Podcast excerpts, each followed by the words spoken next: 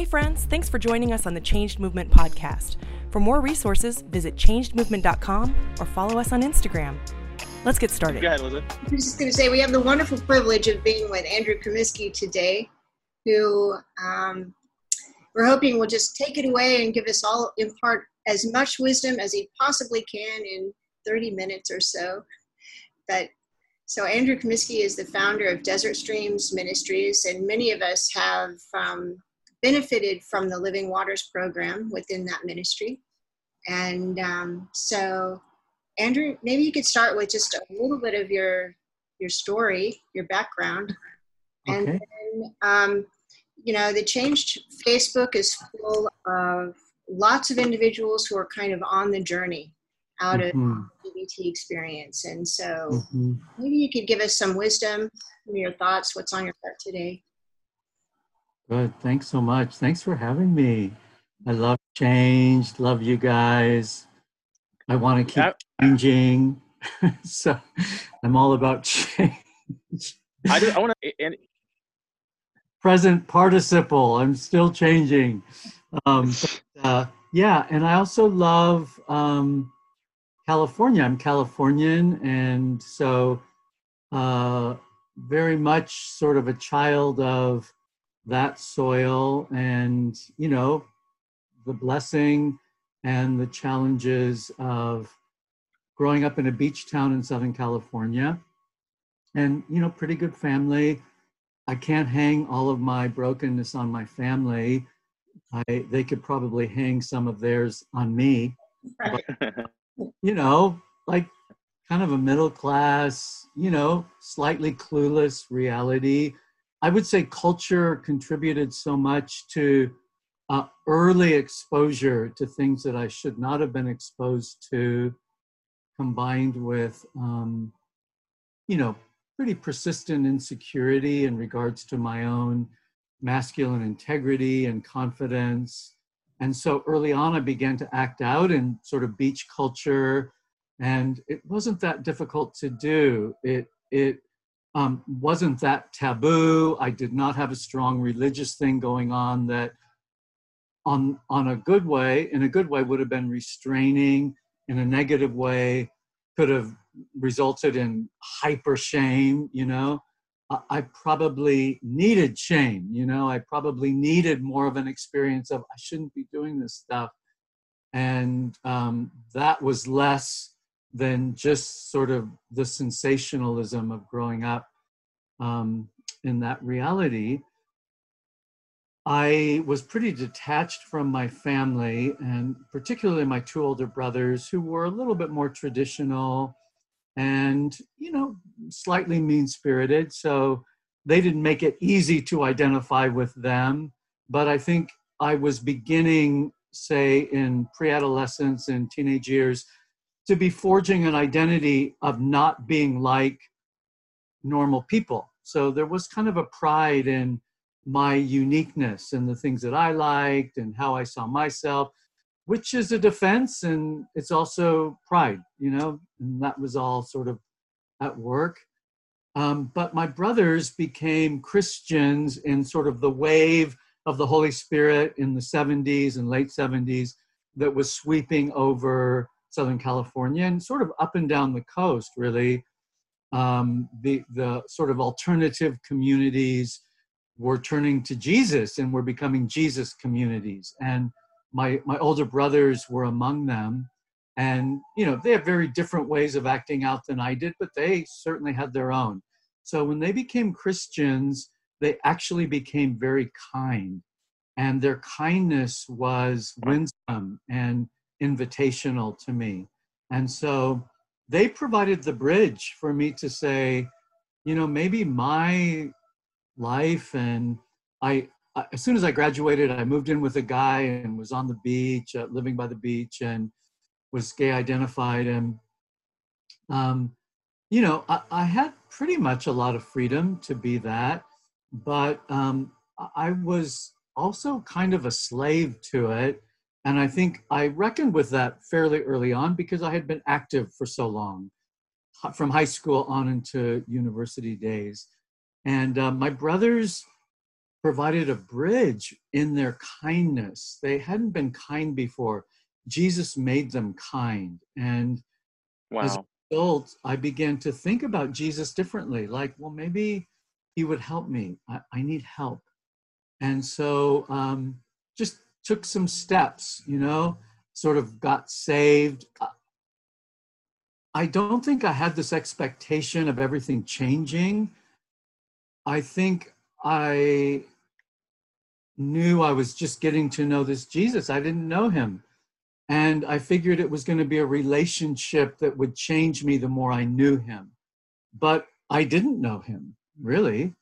I didn't really know who he was, except that I did have the witness of the Spirit, and I, I did believe what they said. If you pray a prayer, and if you keep praying prayers, and if you keep trying to, to find him, you, you will change. And I thought, well, I really need to change. but I don't know how. And I also don't know what I'm changing into. I didn't really want to be heterosexual or, you know, I I I wasn't that ashamed of of being gay identified, but I didn't like who I was becoming. I don't think I was becoming better. I think I was becoming self concerned and sad. And mm, people that I knew would kind of say, Why are you talking like that? What, what, what's going on? You know, they could see I was sort of morphing a little bit, you know, into into a person I don't know, wasn't crazy about that person.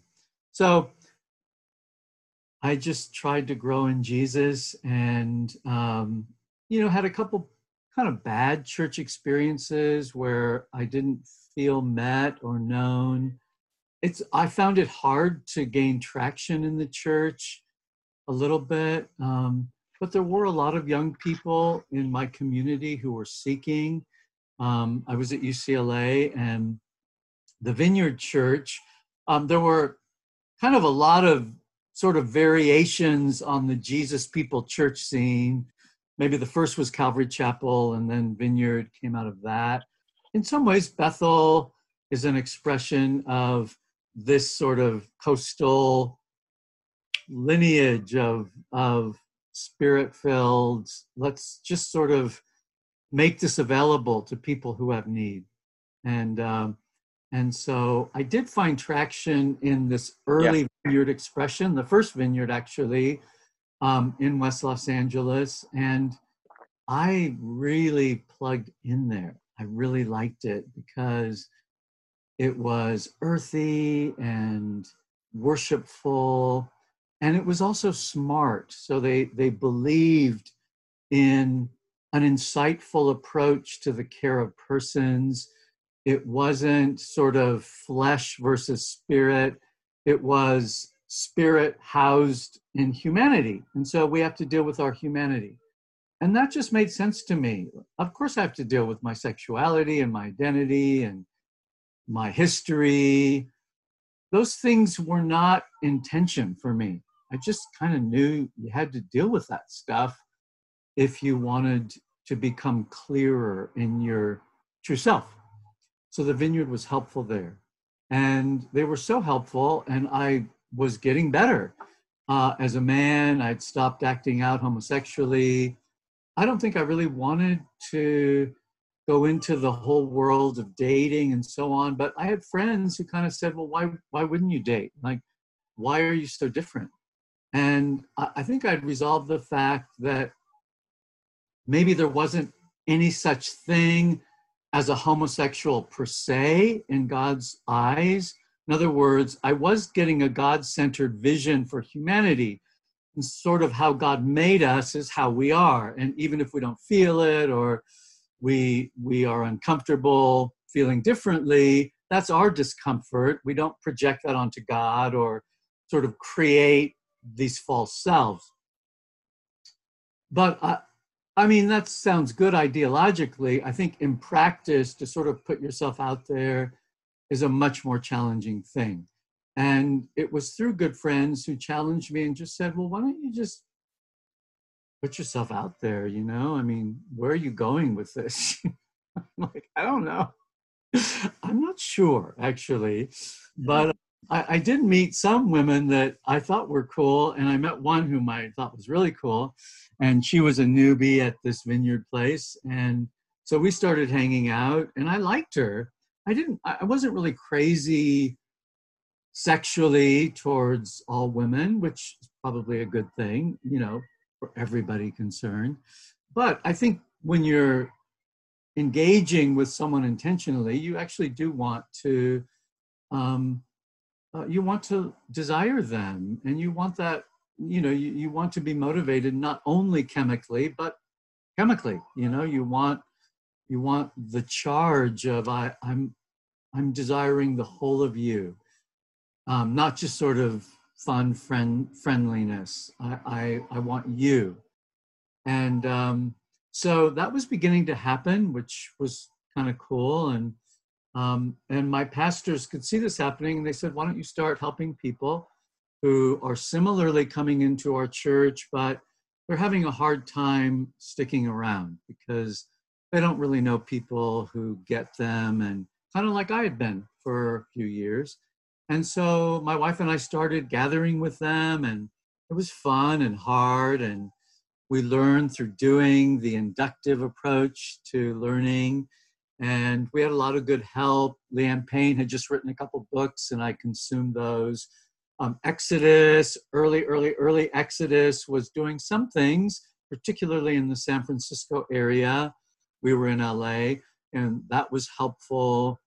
Um, I was going in a different direction professionally, but in the midst of all of this, I actually started going to seminary, to Fuller Seminary in Pasadena after uh, UCLA so there were a lot of good things happening. Vineyard was sort of taking off, and um, I was growing in my understanding of the process of change and how Jesus helps us to to live whole lives, more or less whole lives, whole enough lives, whole enough to be good offerings, not confusing offerings to people. And I was experiencing it, this with this woman who was to become my wife, not right away, of course. And um, so that's kind of how Desert Stream started many years ago. And um, it's just kind of continued. And our main goal has always been to equip lay persons who are dealing with sexual issues. At first, it was only people with same sex attraction, but then it, be, it became many different kinds of sexual problems. Many of the persons that had more traditional idolatry, um, they wanted help. They wanted in, and we were helping people, and they could see that persons coming out of homosexuality were were being cared for, were becoming fruitful members of the church, and they said, "I want that. I'm I'm living a kind of isolated, disconnected life in my in my version of idolatry. So would you help me? And we thought, yeah, that really makes sense. My wife didn't come out of this, but she had a lot of sexual abuse in her history and a lot of fears, just a lot of fear of relating. And I think she liked me because I wasn't, I, I was maybe gentle. I was a little bit more self aware and she liked that. I mean you know you, you kind of work with what you have right? And god honors that. And so we began dealing with a lot of people coming out of trauma and of course all the addictions and you know porn went from you know kind of shaming yourself in theaters and seedy areas to you know anything you want at the touch of your fingers you know behind your desk and um, so, so many needs for people to actually gather responsibly with others for the person, for, for the purpose of living uh, increasingly undivided lives. Everyone hates hypocrites, um, but we're, we're all inclined to that because, especially if you're vulnerabilities are sexual, there is something inherently hidden about our sexuality. There should be. In the best sense, you should you should be modest and, and you should work this out with persons that you love and that you can be naked with and unashamed. So when by God's grace you experience shame and you think this isn't right, I, am not living according to my best self, you know, um, you actually do need to come into the light. You have to come into a place that is boundaried but trustworthy, where you have good reason to think the people that you're sharing with are not going to use it against you and are actually through the Holy Spirit and the blood of Jesus and just their growth and awareness as persons is going to treat you with dignity and that your openness, even if it's bringing to light difficult things, is going to result in less shame and greater clarity in the choices that we need to make to love people responsibly and to treat ourselves decently.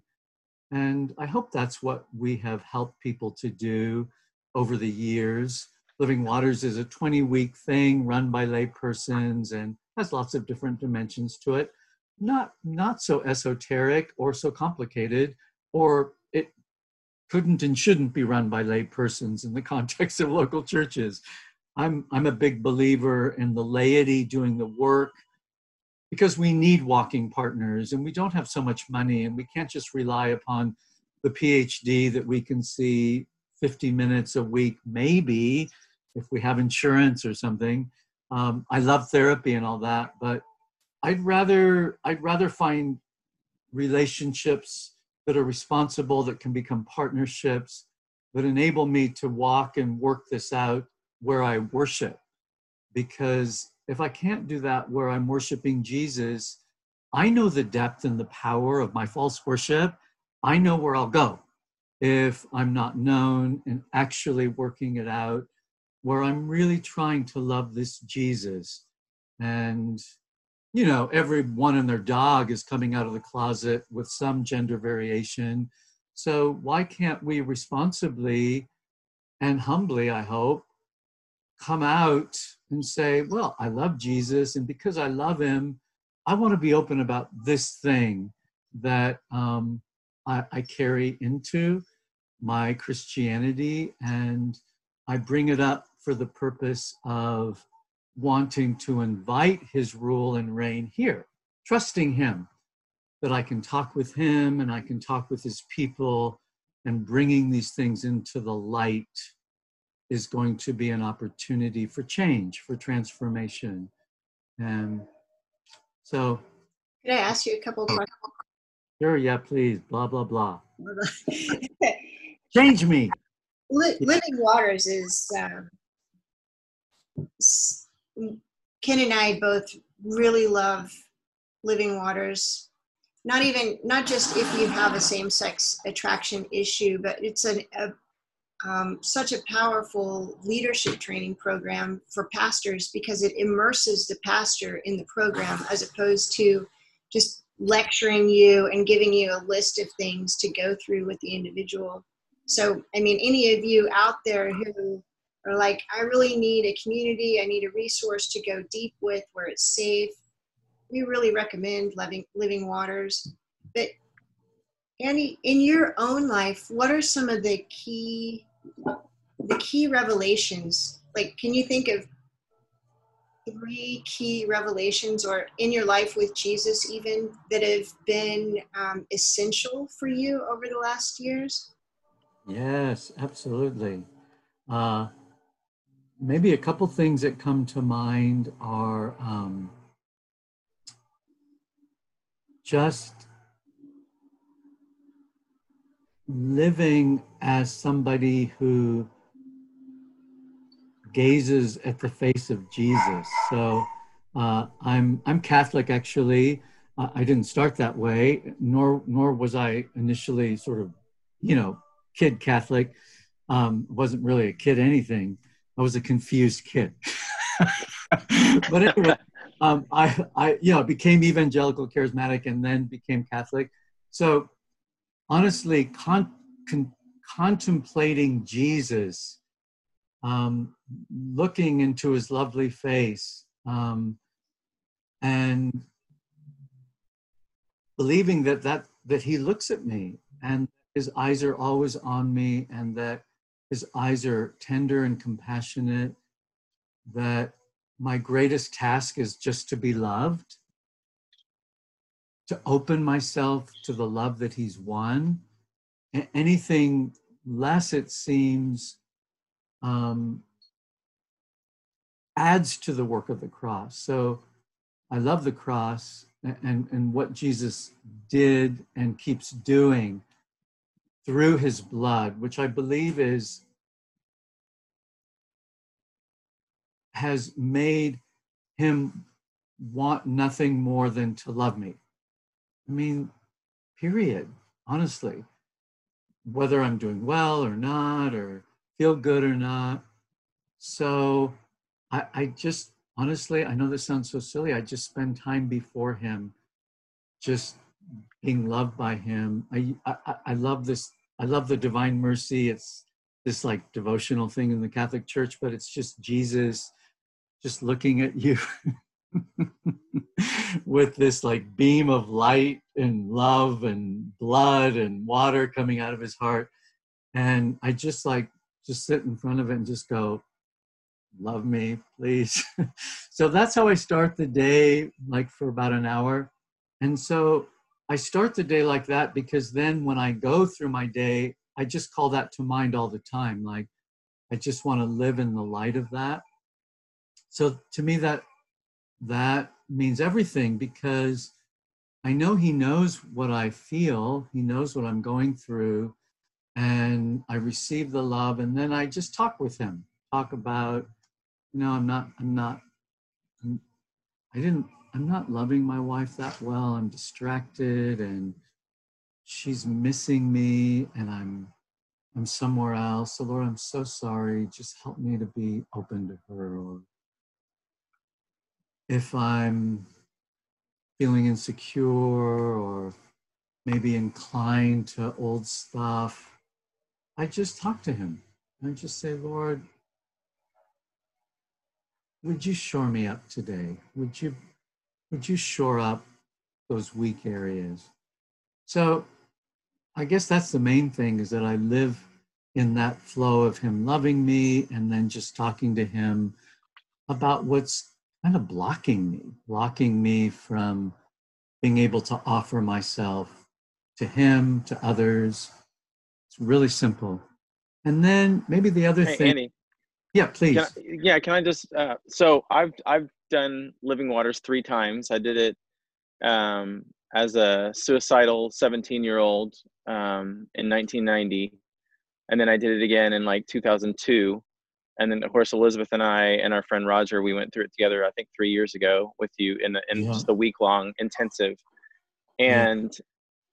I just I just remember you know so many people that are, that will be watching this are somewhere in the middle of their journey, right? And some mm-hmm. will be mm-hmm. at, toward the beginning of mm-hmm. their journey. And one of the things, the revelations that was so, um, it was a paradigm shift for me as a 17 year old was the idea that you could sit before God and that he would be willing to approach you. You know, the, the idea that me coming with all of my failures, all of the things I wasn't doing right, all the ways I was acting out or addicted or, you know, obsessed with sexuality or with men, all of that junk, I was able to actually approach God.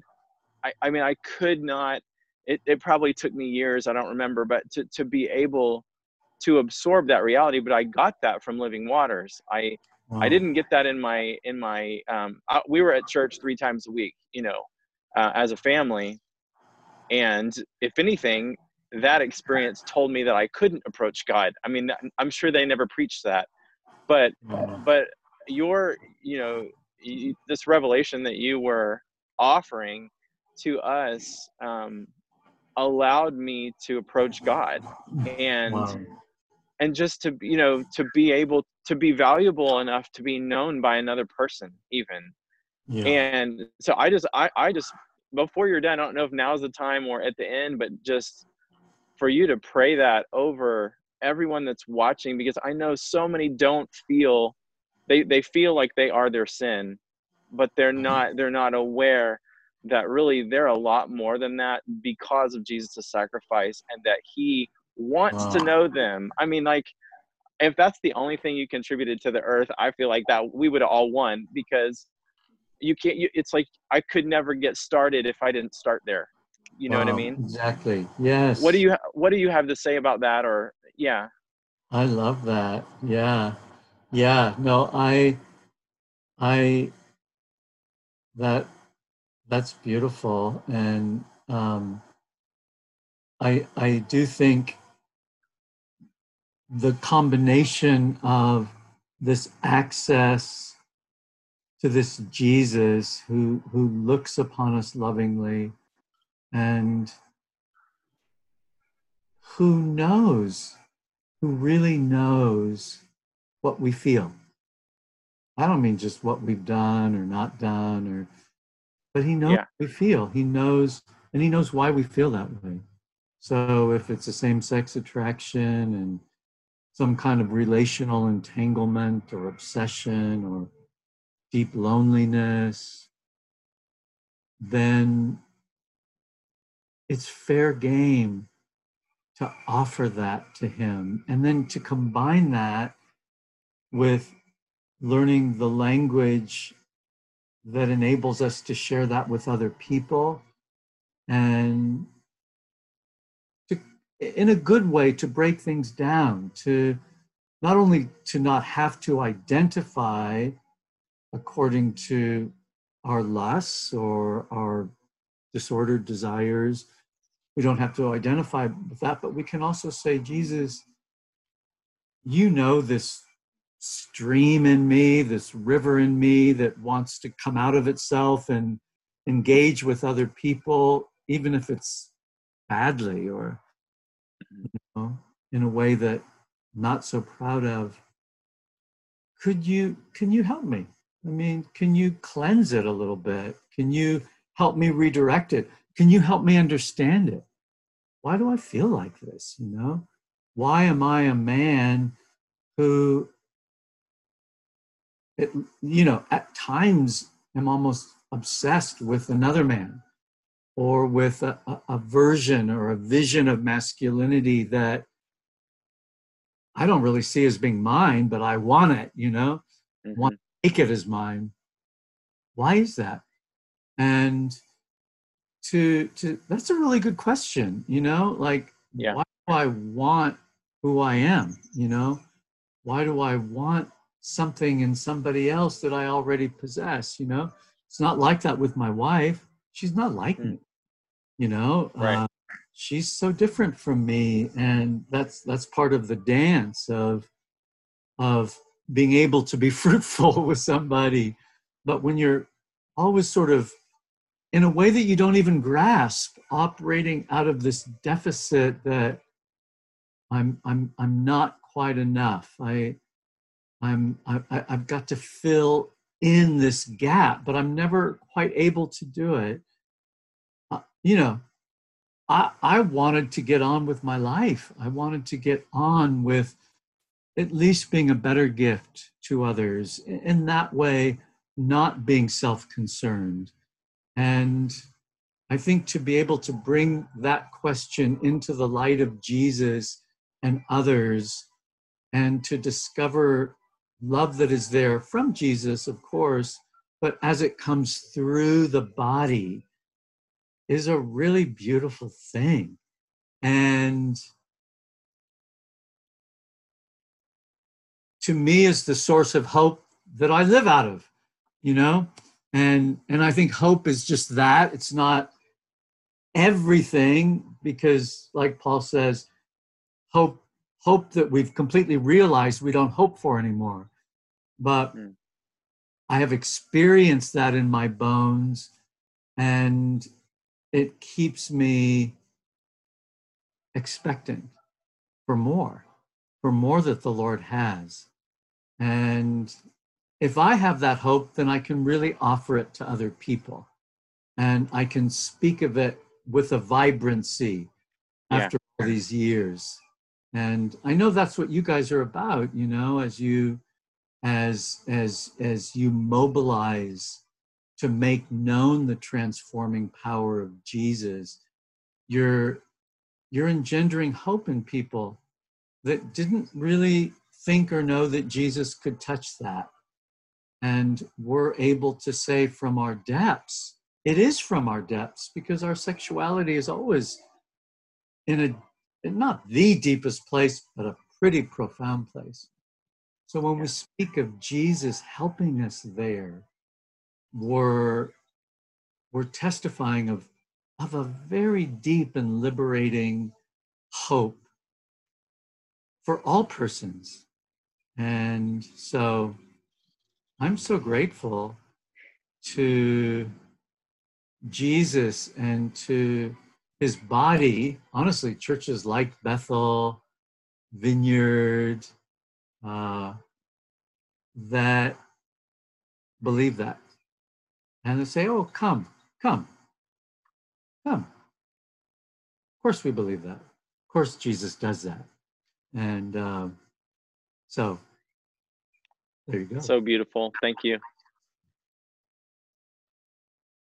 I well, you can you can continue on. You you might have had another thing or two on your mind, or no?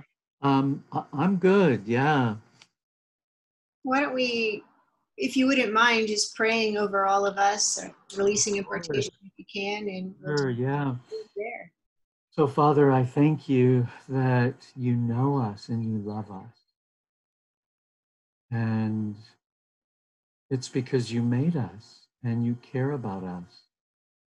And you went to great length to make a way for us to welcome your love, open to the love that is there. And like the psalmist, we say, all of our desires lie open before you, Jesus. And so we don't have to be afraid. You, you already know what they are.